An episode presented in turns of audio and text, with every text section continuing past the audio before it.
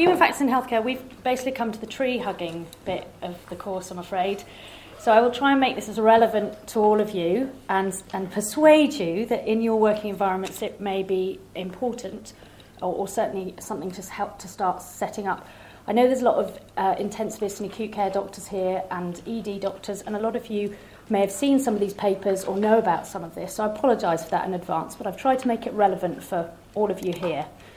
So, this was a comment that Ian and I heard at a conference two years ago. Rhona Flin's an industrial psychologist, she's one of the leading experts in human factors investigation.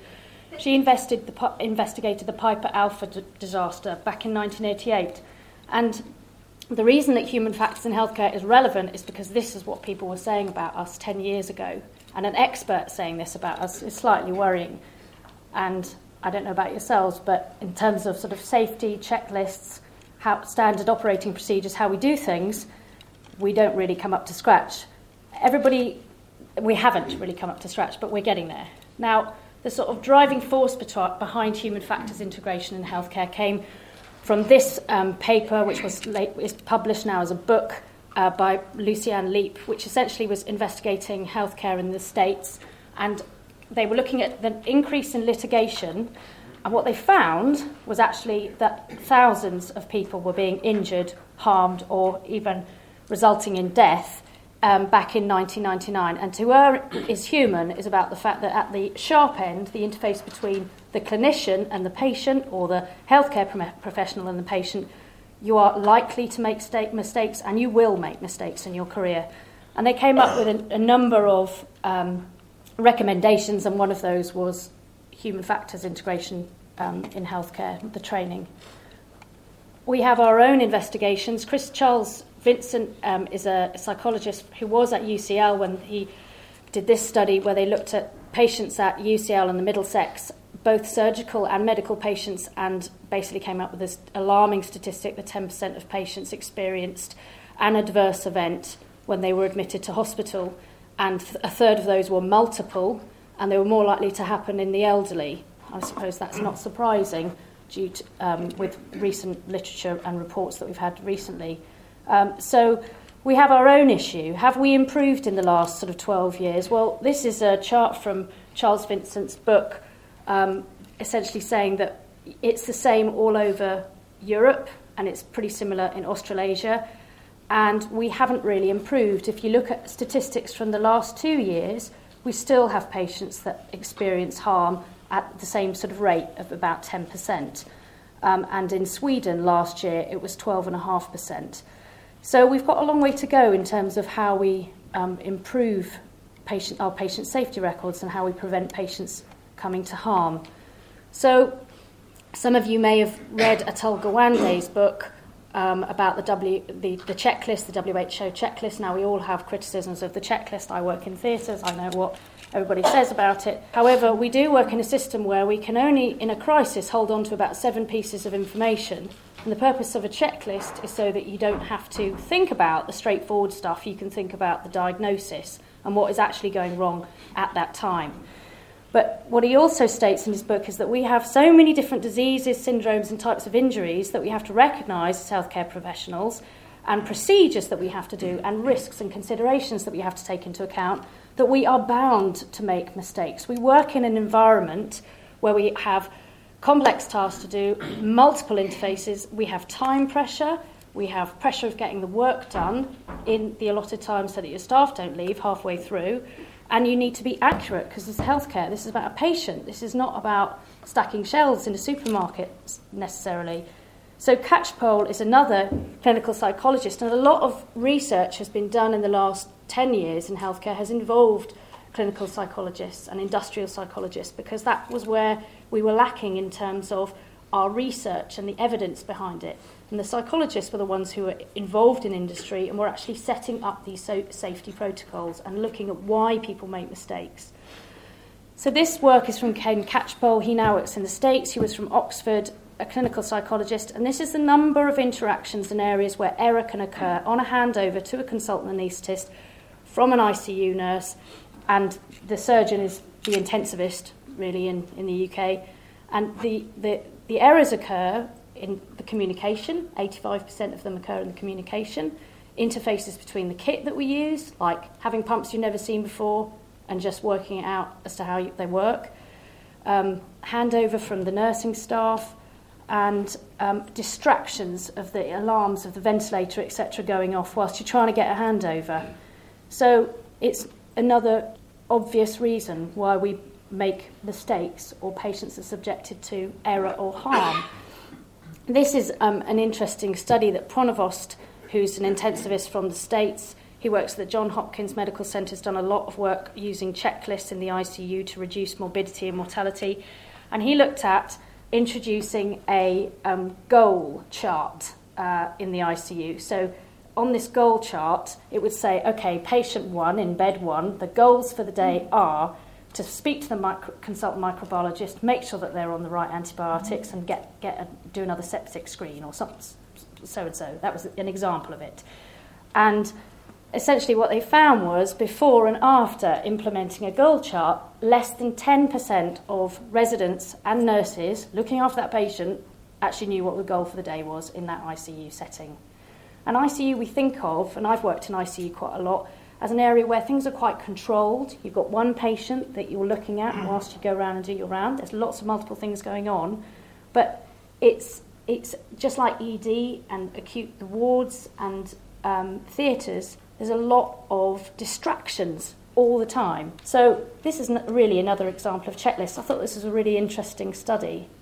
Uh, we quite often get doctors phoning us up um, in the hospital and they're trying to get you to do something for them, or they want a referral, they want a review, and you're not quite sure why they're asking you, or they're not quite sure what they want from you. And this is an example of where you could use a, a goal chart when you're doing your rounds, for example. After they'd instituted this goal chart, 95% of the ICU nurses and 95% of the residents understood what the goals of the day were for that patient. So, human factors. Um, basically, we're all going to make mistakes. So we have to have an understanding of what our limitations are. And a lot of you may see, have seen this slide, but essentially, we all do long hours, not as long potentially as they used to be, unless you're a consultant. you're all subject to stress, and people are at you all the time. I've done quite a lot, a lot of lists in interventional radiology, and I'm quite surprised how when the interventional radiologist is doing a procedure, how many distractions they are, there are, and some research looking at surgeons and what they um, do up in Scotland demonstrated that the, some medical students went into theatres and they looked at how many distractions there were. They noticed that on average, the theatre doors opened 19 times an hour and the telephone rang, etc., etc.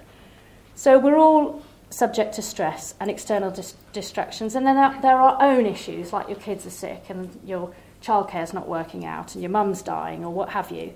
Those things are all imper- Im- are important at the sharp end, yourself delivering the care and recognising what your own limitations are.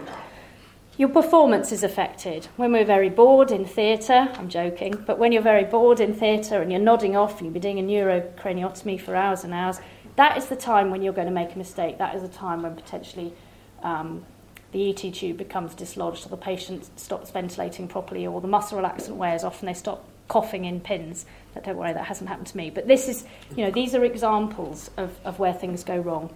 So Hogan's dark side behaviours, these um, were essentially all of us, apart from the fact that we're limited by personal issues and how tired we are, we're also limited by our personalities. Some of us are good at some things, some of us are less good at others. But essentially, Hogan's dark side behaviours was um, some research done, some psychomet- psychometric testing that was done on 180,000 executives and senior managers in the world by two, um, again, psychologists from Texas. And they found that most of us have, in our personality, a number of positive and negative personality traits. So, for example, if I'm enthusiastic in a stressful situation, that personality trait would is likely to mean that I might become volatile.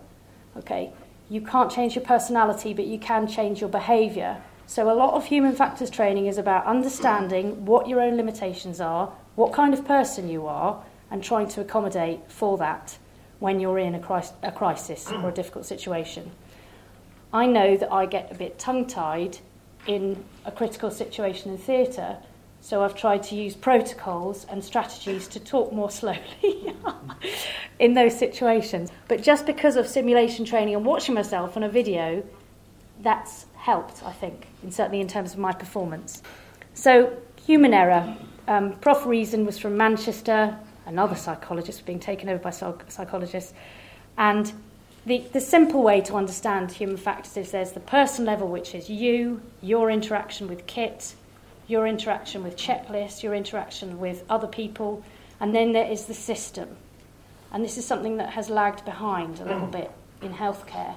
There's been quite a lot of investment in sim training and human factors and non technical skills, but not so much in actually what's the safest route to get the patient from A to B and you know how are how are our hospitals actually set up to provide a safe path for the patients not particularly well at times. And I'm sure as clinicians you've experienced lots of systems that you think this is crazy, this is putting the patient at risk. We're actually at the time now where we need to flag up a lot of those systems and change the way that healthcare is set up for patients. So I'm, I'm just going to talk about two cases, and I'm sorry if these, if anyone was involved with these, um, but they're just reminders of how systems can fail healthcare professionals. The doctor involved in this case, and a lot of you, if you work in ED, will know about this case. I was working in, not at Newham, but in, at the London at the time, and the ED consultant was blamed for this, and essentially they had an, what we would call now unsafe anaesthetic machine in the ED department, and nitrous oxide was administered to the patient. There was a little three year old girl, and she died. Now, after that, there was a um, study looking at all anaesthetic machines across Europe, and over a third of them were unsafe for purpose. So that's a systems failure, isn't it? And what's happened since then is anaesthetic machines have been developed, so they have a chain built in mechanism, so you can't give less than 21%. But at the time, you could turn up CO2. You could give someone CO2, and we used to, to get people to breathe after surgery. Anyway, but with oxygen. Um, but yeah, so that was a systems failure, and, and the, the doctor was blamed for that. This case, there have been multiple cases of vincristine injection intrathecally, and after poor Wayne Jowett died, there was another case at Great Ormond Street about two months later. Um, and essentially, if you look at the record of what actually happened, it was a locum medical registrar. Uh, the patient come in late. The drugs came up from pharmacy together and they didn't normally, they came up separately and the locum didn't realise they couldn't read because they were stressed in that environment and they were trying to get on with the, the injection quickly.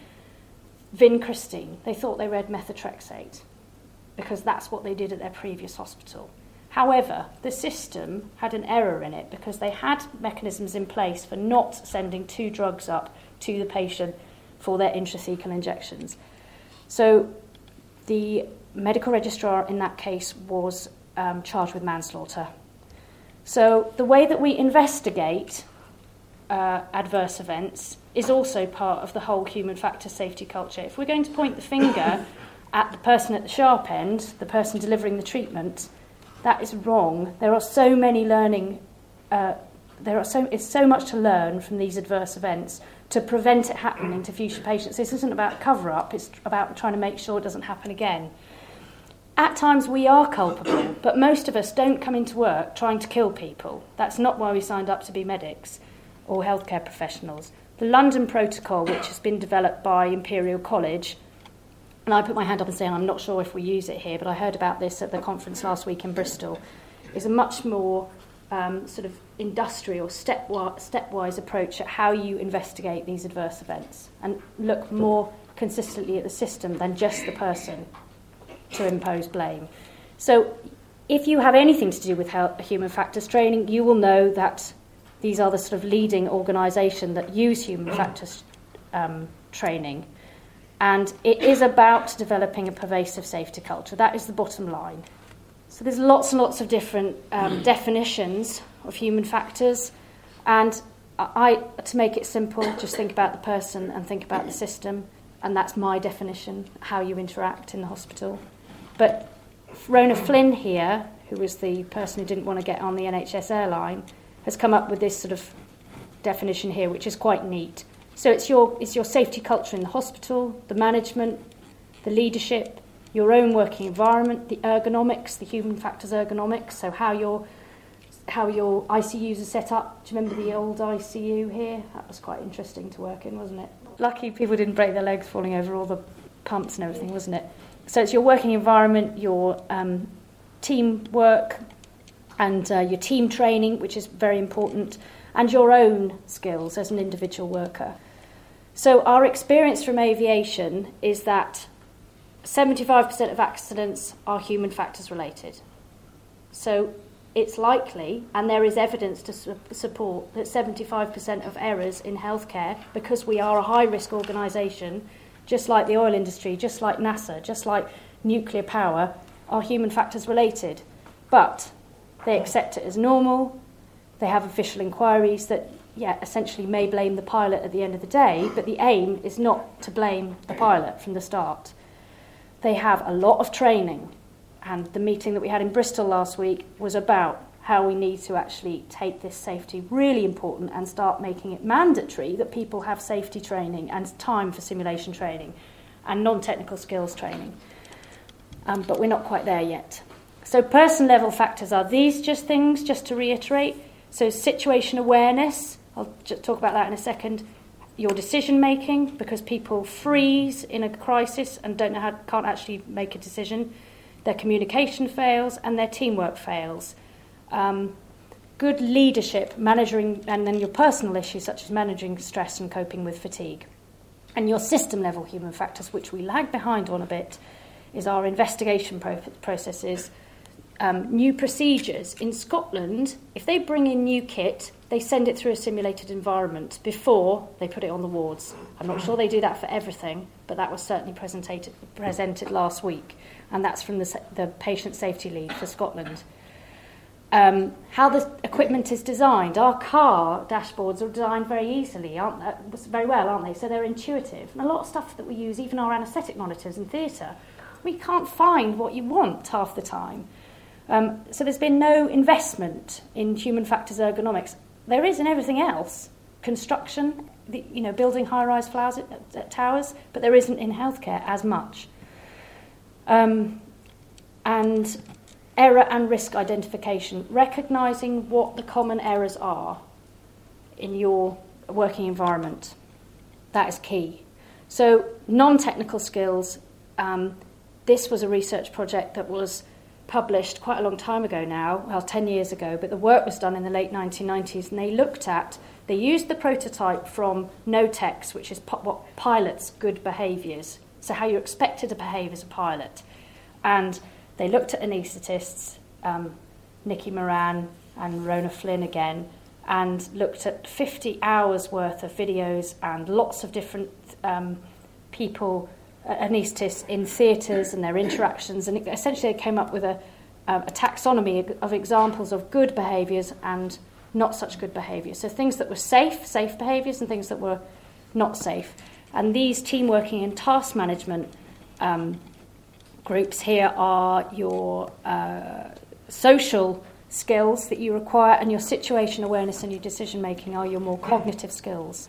So, non technical skills, just to not you know, just to let you know, there are now taxonomies for ED and acute medicine and ophthalmics.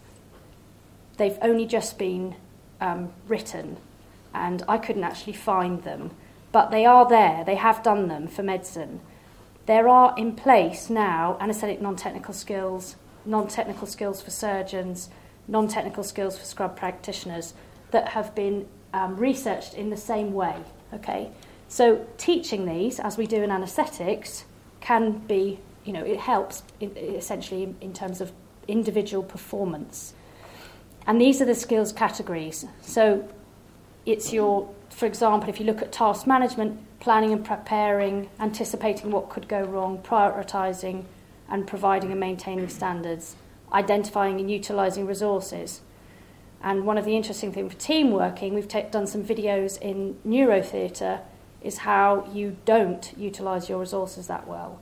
How a lot of us in a crisis just go into ourselves and forget that we've got an entire team out there that we can delegate to.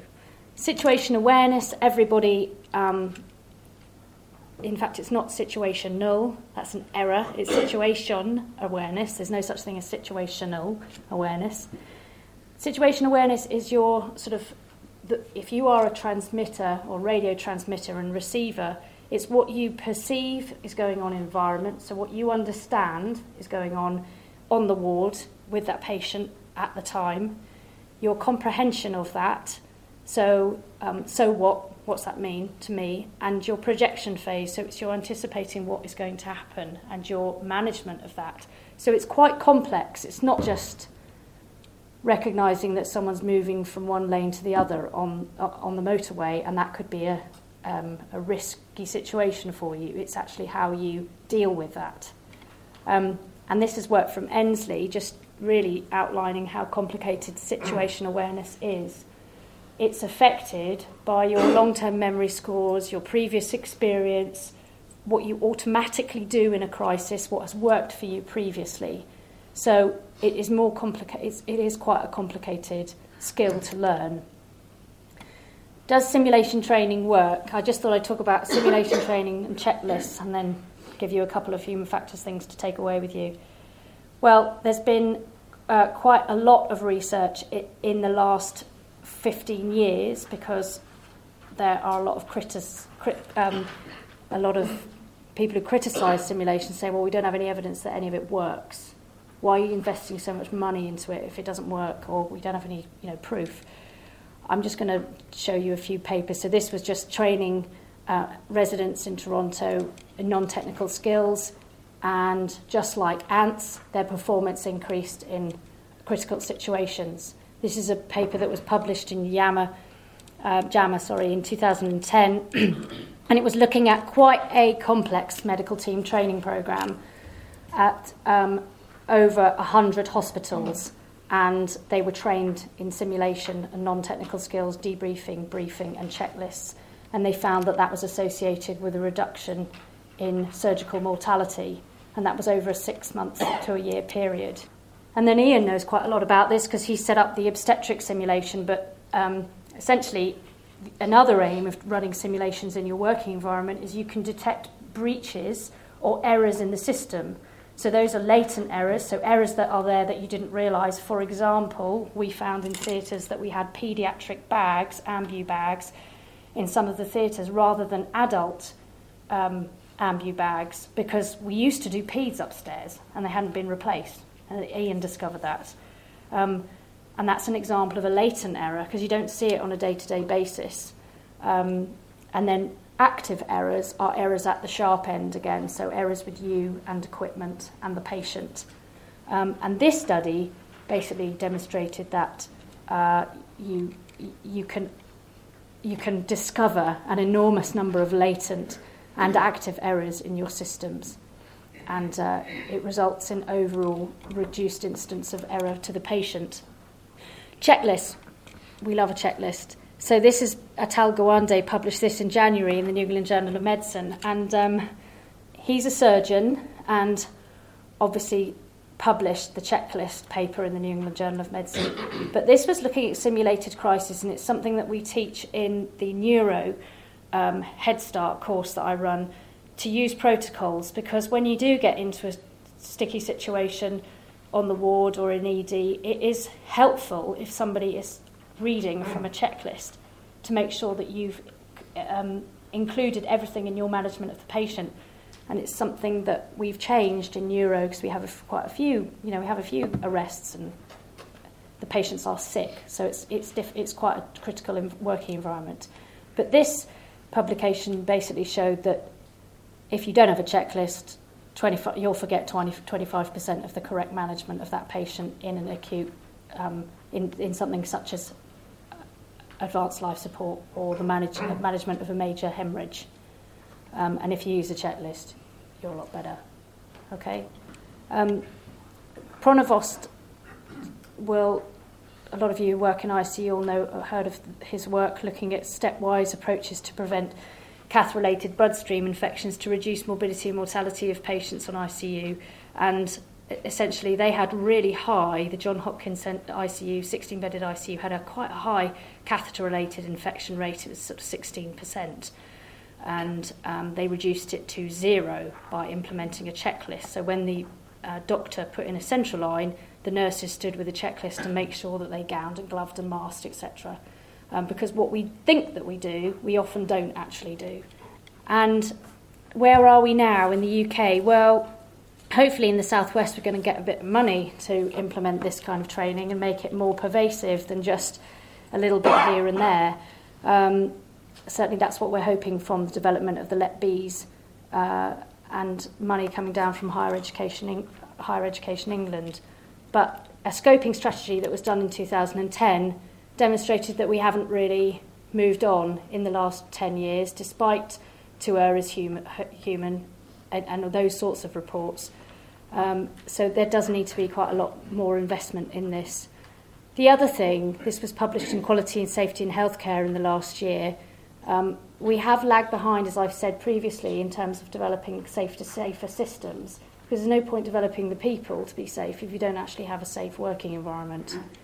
So the human factors approach in healthcare is about recognising what your common errors are, improving the systems you work in, and improving the design and equipment you use. It should become abnormal for us to get new pumps in theatre, new monitors in radiology, you know, new drugs on the ward, etc., without knowing what they are actually about and having understood and know the protocols that are in place.